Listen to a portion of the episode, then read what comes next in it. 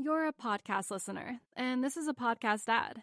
Reach great listeners like yourself with podcast advertising from Libsyn Ads. Choose from hundreds of top podcasts offering host endorsements, or run a reproduced ad like this one across thousands of shows to reach your target audience with Libsyn Ads. Go to libsynads.com now. That's L I B S Y N ads.com.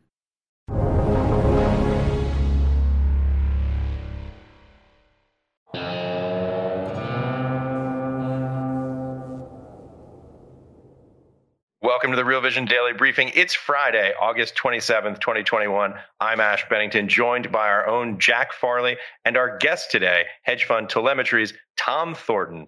Here's what we're looking at Jackson Hole Symposium underway. Uh, in remarks at the Jackson Hole Economic Symposium, Fed Chair Jay Powell said that the U.S. economy has made, quote, clear progress toward maximum employment, while adding that substantial slack remains in the labor market. Powell went on to say that the Fed has seen more progress in economic growth, uh, suggesting that the Fed may find it appropriate to withdraw to continue the taper, or to begin the taper, I should say, uh, in uh, this year in 2021. Uh, the chair also reaffirmed uh, that even asset after asset purchases end, uh, our elevating holdings uh, of securities will continue to continue to quote support accommodative financial conditions. Jack, what are you looking at? Well, Ash, the market loved the news. The market liked what Jay Powell had to say. The Nasdaq soaring higher on his address. Uh, the dovish remarks took some gas out of the dollar and it eased the VIX two and a half points, now standing at about 16. Treasury notes and bonds rallied modestly, with yields falling most precipitously at the belly of the curve. Ash? Yeah. So let's take a look at PCE uh, and personal income and consumption expenditures. Personal income rises considerably for July, up 1.1% month over month. It's a blowout over the consensus range, uh, which was minus 1.5 to positive 0.6. This is from a prior month rise of 0.1%, prior month revised up to 0.2%. Personal consumption expenditures, it's a miss up 0.3% actual month over month, uh, a range of 0.2% to 0.9%. Uh, prior month up 1.1%, up revised uh, 1.2%. So you see this strange thing happening here where you see effectively personal income uh, and personal consumption expenditures moving in opposite directions relative to the consensus, relative to prior month. What does it mean? We'll talk a little bit more about that. By the way, PCE uh, PCE price index up 0.3% month over month, dead center of the range. Core PCE price index up 0.4% month over month, also center of the range. Jack. Ash, uh, well, I'll start by uh, introducing our guest, Tom Thornton. Tom, you had a firebrand of a note. I'll just uh, um, from Hedge Fund Telemetry, a phenomenal piece that I think the people watching right now are going to be very interested to hear you elaborate on this. I'll just quote from your piece right now. Quote, the Fed with Powell has created the largest bubble in history, even before COVID, and ramped it up exponentially with the massive COVID stimulus response. Getting out of this mess of, quote, temporary measures is not an option without severe pain. Tom, walk us through that. What did you mean by that? And can you apply it today to Powell's remarks uh, today? All right. Well, if anybody was paying attention to financial TV, it was you had a bunch of. Thanks for having me here, guys. Uh, of Fed heads, uh, the governors were out there just talking as hawkish as they ever could, and then you had Powell being the good cop. So you had the governors as the bad cop, and Powell as the good cop, becoming very, very, or came out very, very dovish and you know, the Fed did something better than they did the last time uh, they started the taper. And the taper tantrum was avoided because they really telegraphed to the markets that they're going to taper. And it was very clear and obvious with uh, the markets going up, employment dropping. Um, you had much better uh, economic news. You had really very strong inflation data, which they call transitory. Uh, so here's I I, I kind of had a rant today on on Powell, and some of the things that I, I'm thinking about Powell is he might go down as the worst Fed chairman in all of history. And let's just take a step back and look. And here we are at 4,500 S&P. The Nasdaq's at 15,000. The Dow is at I have 35,000, and the markets are up 100 percent off the COVID lows. Uh, and that's when Powell said the markets weren't functioning properly, and that was because what's known as sellers and price discovery. So he, you know, when it's functioning properly, it's going up, and when it's going down, it's not functioning properly. So he's basically got his foot to, you know, pedal to the metal with QE at 120 billion dollars a month. And there's a lot of people that say, oh, the Fed is behind because we're going to have this reopening, which we've had and then all of a sudden, it's going to become more normal. And I've talked about this a bunch of times on Real Vision. So maybe the Fed is behind the curve. And now that the big bad worry and question if the Fed is going to taper, which I think most people know, but it's been basically confirmed by Powell. On September 20th, they'll give the details how much, when is it going to start. But now here we have this window and the market's just ripped higher and everybody's so happy and la di da valuations are high uh, markets are overbought they're overloved sentiment's super high. And if you look at a weekly chart of the s&p or the uh, nasdaq 100 it's this nice narrow range straight up. And we haven't had a 5% pullback uh, since November. And I, I came on here a few weeks ago and I said, okay, we might have an opportunity here because we've got DeMark exhaustions on the daily. Sentiment's high. We got a 3% pullback. And that's been kind of the what we've seen in the buy the dip people have come in really quick. But the thing that I find really remarkable is that we're here at these market levels and the Fed is just going nuts continuously with stimulus, QE. And then I thought this week something that I had a lot of people, you know, it's got a lot of discussion. You know, should the Fed taper? And I think, yeah, they should. They should taper, but taper mortgage-backed securities. You don't need to be buying forty billion dollars worth of mortgage-backed securities because it's going to crowd out the little guy, who, you know, we have, you know, the Fed is not doing anything for income and inequality or in the house prices have gone up there's low inventories it's been a lot of pull forward. But cut that out okay? We can do that. But here's another little dilemma. Over the last six months nine months the fed has bought a lot of treasury issuance. And now this issuance is not necessarily new issuance it's a lot of roll. And they bought a lot of you know a lot of short-term t-bills or sold a lot of t-bills but coming in the next six months, the Fed is going to have to issue, and the Treasury's um, cash balance basically is in the 300 billion right now, and that's getting low. And if we keep at this pace without a debt ceiling increase, which that's kabuki theater because they always raise the debt ceiling after a lot of political yada yada yada.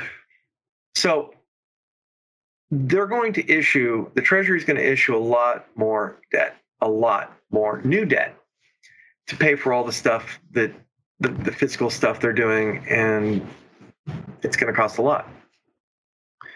So who's going to buy all those bonds when they're issued? Because the Fed's been, I guess, you know, 20, 25% sized buyer of all this debt. So if they do QE and they're not there, you know, what's going to happen with rates? It, you know, it's probably not going. The bond auctions are probably not going to go that well and rates have to spike a little higher. So if that happens, that's actually deflationary because if interest rates go up, it's going to slow things and deflate what's been happening. And people think, well, interest rates going up, it's inflationary, but it actually hurts the lender or the uh, borrowers, and that can be across the board from home owners, new homeowners, or refis, or corporates, or even the US Treasury. So I'm rambling on here, but that's been my gist of what's going on with the Fed and some of the risks that I see out there. So I'll, I'll, I'll finish with this. The, the problem I see is everybody knows the Fed's going to do what they're going to do now.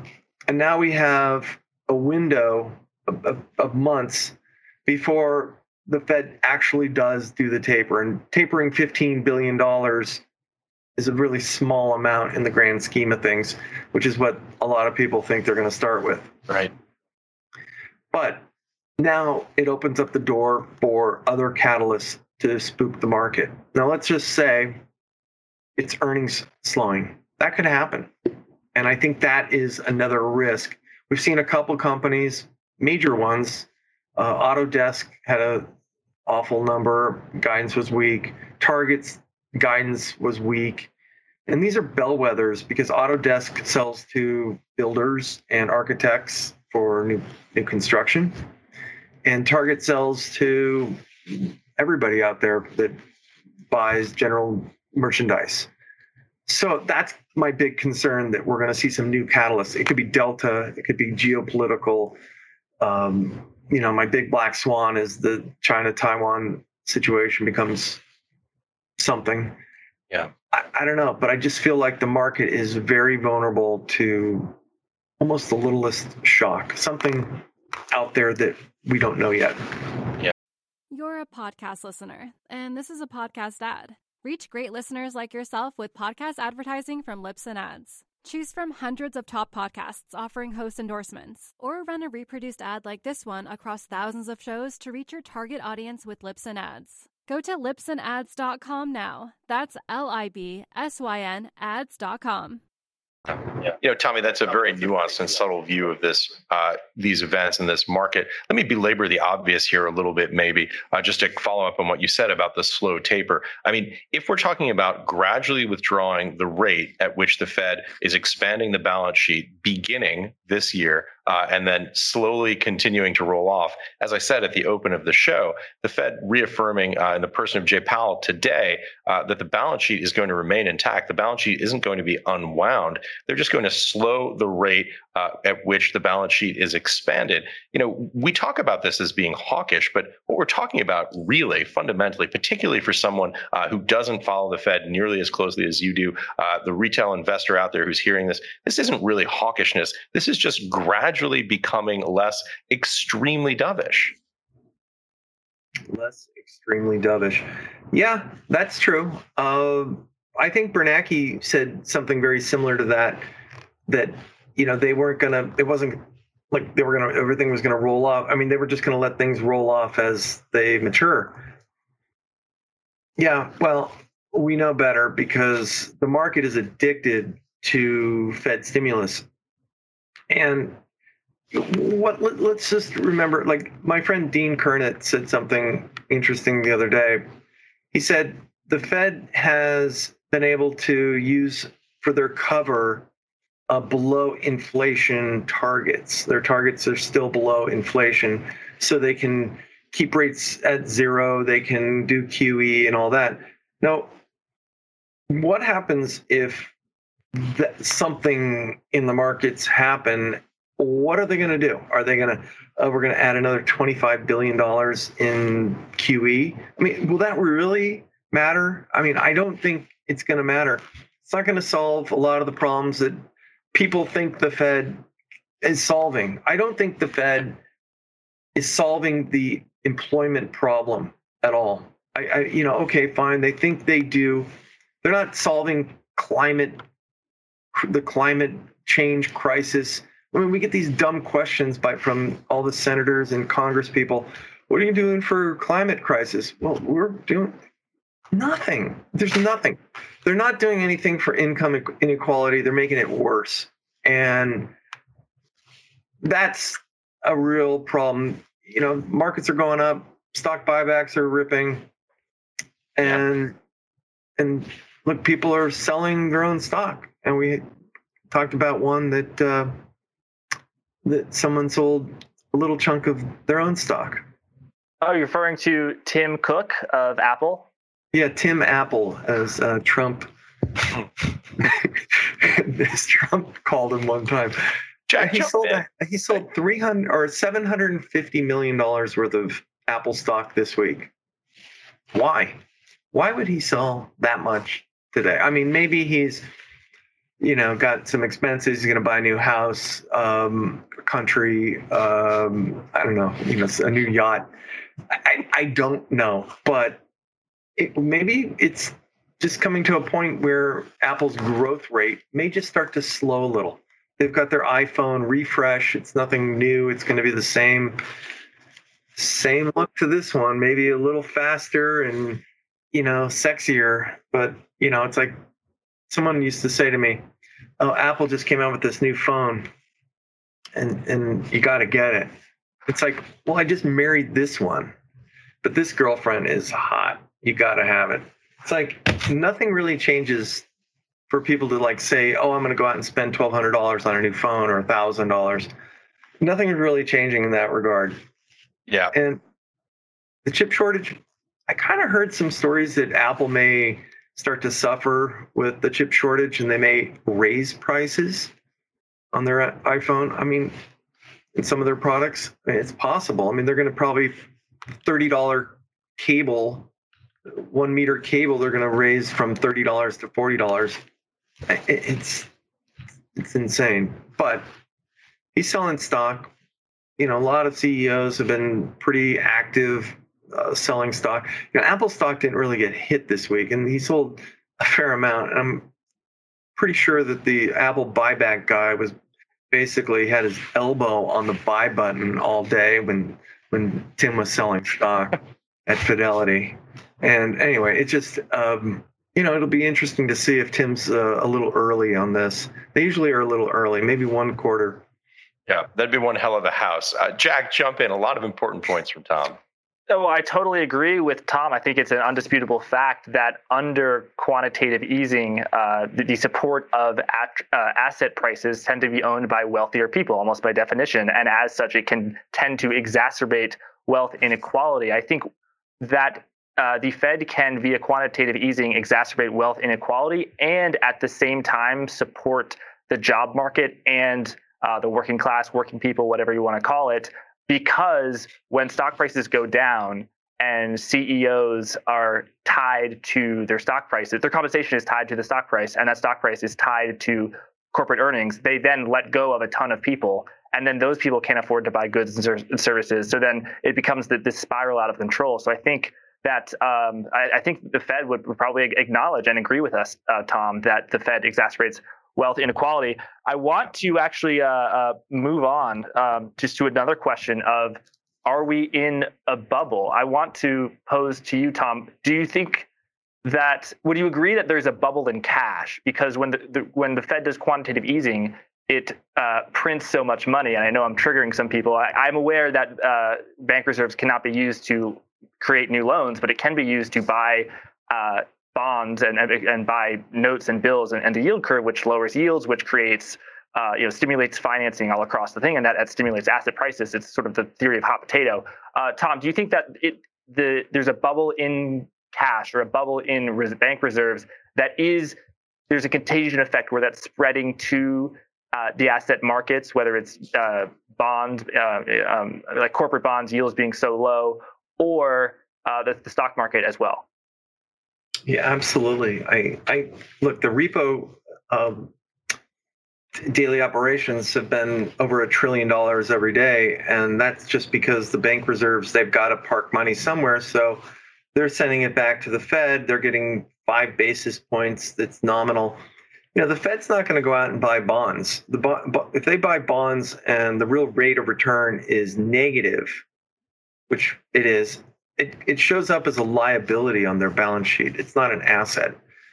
And there's controversy and maybe in what I'm saying there, but it's really true. They, they, they don't want to necessarily go out and buy and get jammed in with, you know, in one of the auctions, um, high allocation. They, they're managing their balance sheets the best they can. And you know, some people say, well, why don't they just start lending it out to more people and companies.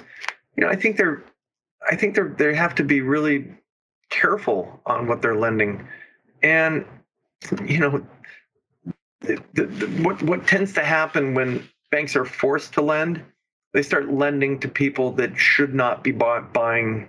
And that's what happened in the housing crisis. You know it became too easy. My dog jack could have gone on you know and put his paw on the keyboard and jack thornton bought you know a house in las vegas for 400000 yeah it, that's kind of like how stupid the, the world was but look hey yeah we have a lot of cash out there one thing that's not heavily in cash are client balances at brokerages Yes. Client balances yeah. at brokerages, it's really low. Another thing that's happened is leverage has started to peak. And I think that's part of the Archegos debacle. And I think prime brokerages, you know, met Jesus and said, we got to look at all of our accounts and take down leverage and see who's at risk and put more, you know, curbs on some of the swap lending stuff that Archegos was doing Tom, let me so, let me ask you a question. Talking about just the state of play where we are right now, and by the way, talking of debacles, my screen goofed up during the open today, uh, so I wanted to just restate this: PCE uh, price index up 0.4 percent, core PCE price index up 0.3 percent. Those are both month over month both are center of the range, so not much action there. What I wanted to ask you, Tommy, on uh, the uh, opening numbers that I was going through, these personal income uh, numbers, the personal consumption expenditure numbers, these numbers seem to be bouncing all over the place. Uh, when we look at things like trying to assess where we were month over month, I'm not sure I see a whole lot of significance in this data. Does this stuff matter? Specifically, are we in a position now where just the volatility, the whipsawing uh, of the, on the one hand, lockdown followed by the reopening trade has just made these numbers a little bit, well, not especially material because there's just so much volatility, there's so much bounce that it's hard to see if this really means anything at all. Well, if you guys have had, you know, economists on on your show, which you have, I mean, they're they're so academic and yeah. you know they're so close you know this is the way they think. But they're talking all these year over year comparisons and we've never had a pandemic and they're acting like these are the best numbers I've ever seen in my life and I'm just amazed and yeah. No kidding people.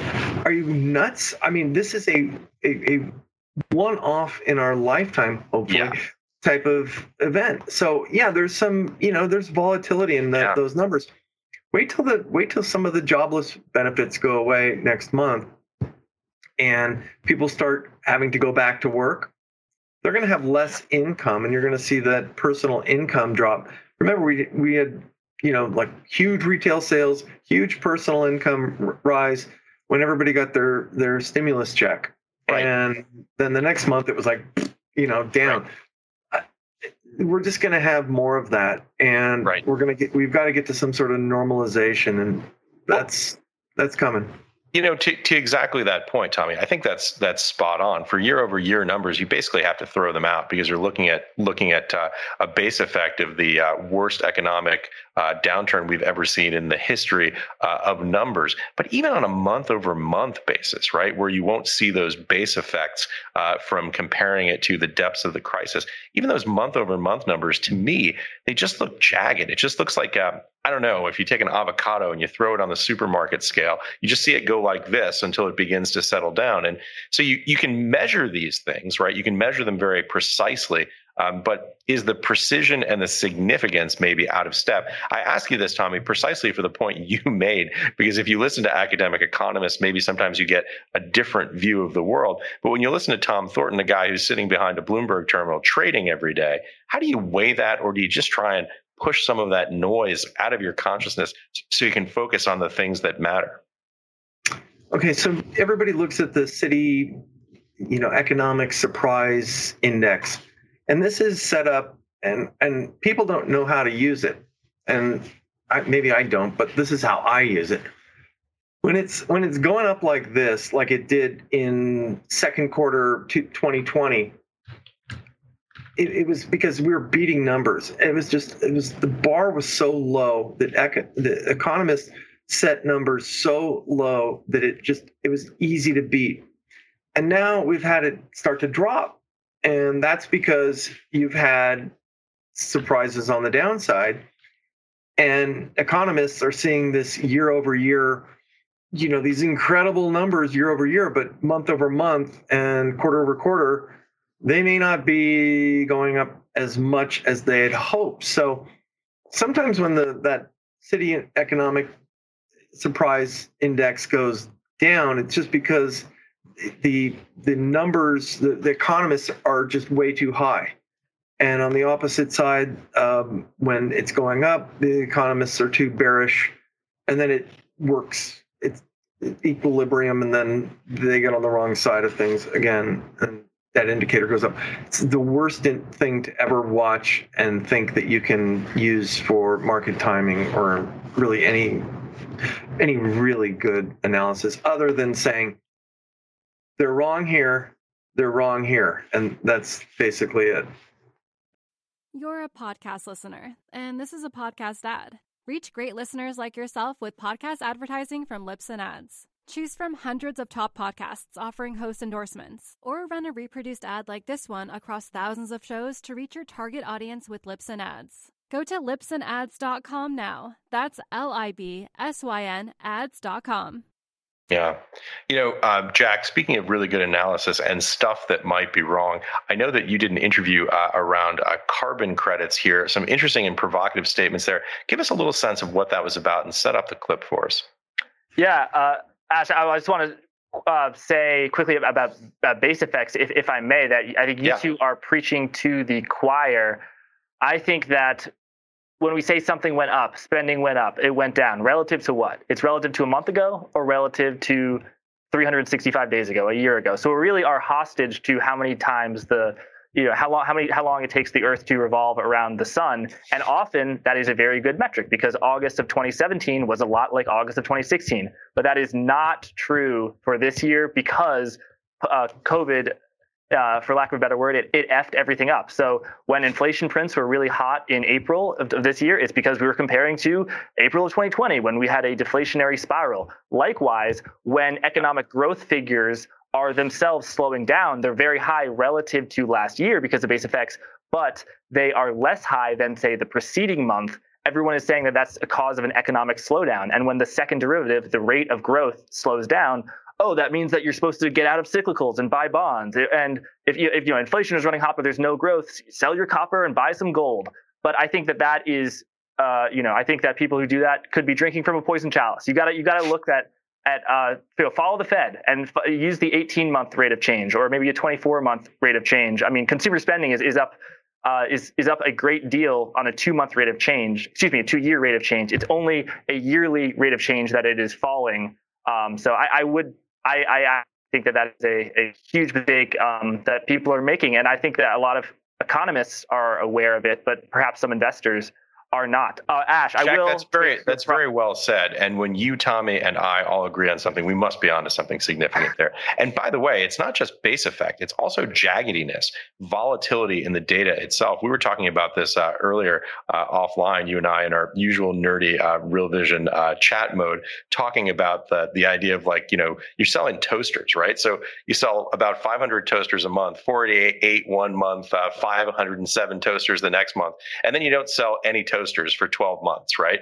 And you come back and you sell 3,000 toasters. And then you sell like, I don't know, 1,100 toasters and then 4,100 toasters. Like it's just this weirdness of the jaggediness of data that is separate and distinct from this other distorting effect, which is the base effect that you described so beautifully. Yeah, and it's a relative effect. So I think, you know, I'm a relatively tall person. I'm six foot four. But relative to Raoul, who's six foot five, six foot six, I'm short. But does that mean that I'm short? No, it just means I'm short relative to Raoul. And he and I both are short compared to Shaquille O'Neal. So everything is a is a relative game. But Jack, I refuse to believe that. I, you're six eleven and a half. I've walked down the street with you in Manhattan. There's no way you're six four. I'm six four and a half. But you know, it's it, I don't want to round up, don't want to round down. I'm I'm stuck in the middle. But anyway, um, so I did interview. I did an interview today uh, with Mark Campanale of Carbon Track Tracker, uh, an investor and the interview is on the essential tier, by the way, investor who in 2011 called what he saw a carbon bubble. Basically, he saw the amount of gigatons that uh, humanity could emit and still have a chance of remaining within a two degree warming cycle for, for global warming. and he said that the assets on uh, the balance sheets of fossil fuel companies exceeds this limit by a great deal. So what what uh, fossil fuel companies are counting as assets, if it is to be burned, it will uh, it will you know ruin the planet and be very bad. So it likely will not be burned, and as such, uh, it you know it's a, it's a huge bubble, and you should not invest in it. And even though emissions actually still has um, you know not gone the way that he would want over the past decade. In terms of returns, he's been so prescient. And I said this on Twitter, and I don't think I was exaggerating, that it was the greatest sector specific bearish call of the past decade. Like, find me someone who said, yeah, the utility sector is going to be down 50%. Or, or the real estate sector is going to be down 50%. So let's take a let's take a, a look at the clip and then we'll talk about it. Uh, we estimate a carbon tracker that there's around $32 trillion of fixed assets in the fossil fuel economy, pipelines, oil rigs, coal-fired power stations. This, the, the, the, the, around a third of maritime is shipping liquid fuels and nat, nat, natural gas. Um, and, and railroads carrying coal or whatever. So all of that, we're going to have to lose about half of that in the next decade of fixed assets is going to have to be retired if we're to make this low carbon transition. Uh, you would expect to see discussion of, of early retirement of oil and gas write downs and cleanup. You'd expect to see that in the accounts of companies. You're not seeing that in the accounts of companies. Why is that? Because the audit profession is probably too close to management, um, signing off as going concerns assets, which really will have no basis in a low carbon world. Um, so we we expect that those asset write downs will trigger bankruptcies within the fossil fuel sector, um, and that obviously is where bondholders have to start to worry. Well, there you have it. That's pretty interesting stuff. Maybe I'm not interpreting it right, Jack. Did I hear that correctly? Is he talking about retiring 50% of the carbon production? I, am not even sure I understood what he was saying there, but that sounds pretty significant, substantial, really. Yeah. Well, pretty much it's, it's, it's, as I said, all, all of the uh, carbon assets they, they cannot be burned um, according to according to the science. Um, it, it, just so much damage has happened in the equity market. You look at the stock of you know XLE, an ETF which owns all the basket, or or ExxonMobil. So much damage in terms of the stock. I think that for his thesis to continue to prove, be proven right, you have to see some some real pain in the bond market, a lot of which is owned by uh, banks, CLOs, bond ETFs. But, but Ash, we are running a bit short on time, yeah. and I know that people want to hear uh, from Tommy. So let's get some questions. Yeah, absolutely. Look, and, and, definitely an interesting big picture thing. I need to get my head around something practical. We've been talking about macroeconomics. We've been talking about stuff like uh, carbon credits. I got a good question to that comes to us from DD, and the question is, Tom, are you considering getting back into Coinbase after selling out? Not right now. I, I totally I, I screwed that one up so bad. Um, and I was early. My view was that there was going to be a short squeeze after their first earnings and the stock would spike, and which happened. But I didn't anticipate the stock to drop as much as it did. So I'm, a, I'm out for now. Uh, I'm a little bit cautious on crypto.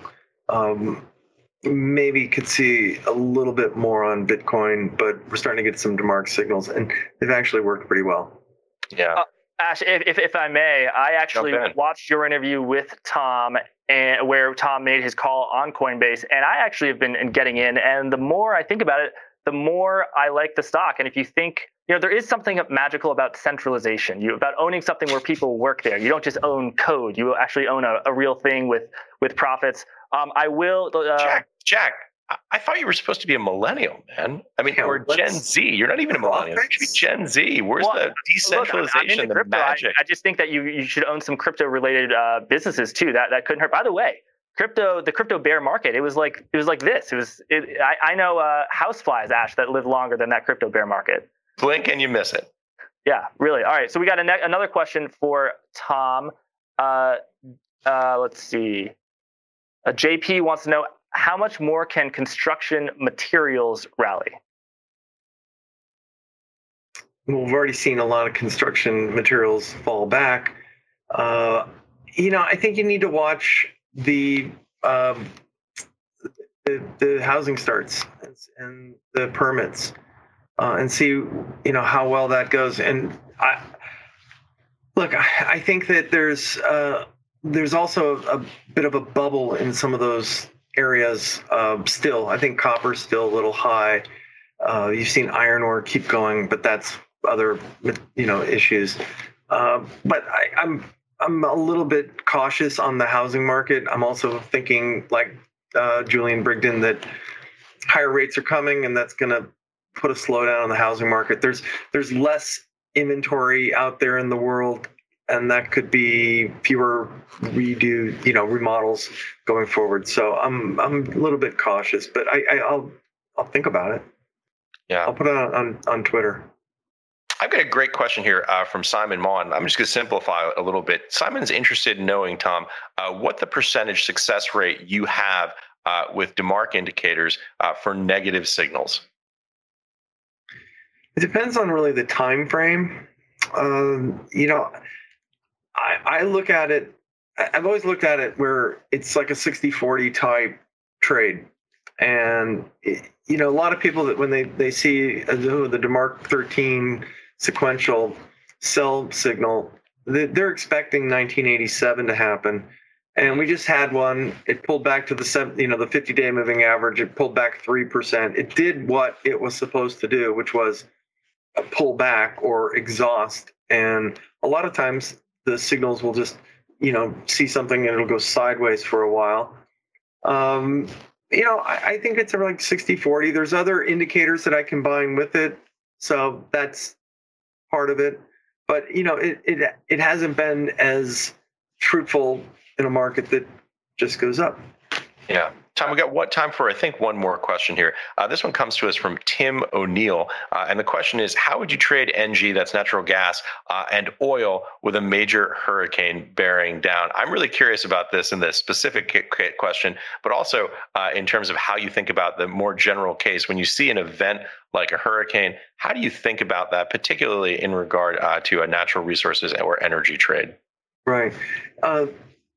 Usually what happens is they run up into the hurricane and the, the, the hurricane will start to will become a tropical storm and wham they, the prices go right back down so it's it's almost you, you you buy the the start of it and the fear and then you sell the you know once you're past it and or yeah. you know right when you get to it and that that generally is what what what tends to happen. I mean, there's outliers of you know Cat five hurricanes that go into you know Katrina's where you know, that was a little extreme, right? But still, they tend any type of thing like that where there's a supply shock. You know, it goes up, supply shock, and then once the the, the event ends, yeah, uh, or gets close, it's it sells. I mean, most people start buying at the highs as well. They oh, we got a hurricane, we better we better right. buy some crude and natural gas. Sounds like you've got to be early and nimble on that trade. Talking of trades, Jack, I understand you have one more trade you wanted to talk about. Yeah, it's it's a trade that Tom has his radar on his radar. I know a lot of people watching saying, "Hmm, Tommy's got this macro view. That's really interesting. He's he's quite bearish, but how is he going about expressing that view in the markets where you know the pain is real, the pleasure is real. It's it all it's all you know, uh, blood, sweat, and tears let's get into it. Uh, Tom, you have a spread trade where uh, right. buying a put spread, uh, buying a put, and then selling it uh, by basically with, with, a, with a collar of some sort. Um, right, it's a put spread. Trades. So you you buy the you buy the top strike and you sell the the uh, lower strike uh, equal. You can I do equal amounts on both strikes. So I I, I like an October SPY expiration in October. Um, four one uh, excuse me 444 419 put spread. That's 25 dollars uh, for approximately 390 might have got a little you might get a little lower tomorrow or monday. Uh, but i like that. And then the q's october 370 to 350 put spread for 375 and the way i see this is you have about if it goes through the lower strike which would be a 7% pullback, seven percent pullbacks, not that hard, and it would take you back to like beginning of July. You would you would make around five five x uh, what you put in, but don't go nuts, everybody. It's out of the money and it's it's a hedge. Um, and if it works, you'll be very, very happy. You don't need to put too much in. Tom, I love it. Closing out the show, closing out the day, closing out the week with a nuts and bolts trade. Uh, Jack, thanks for joining us as always. Tom, always a pleasure to have you on as our guest. Yeah, love being here. See you guys soon. Thanks for joining us, everybody, and thanks as always for your questions.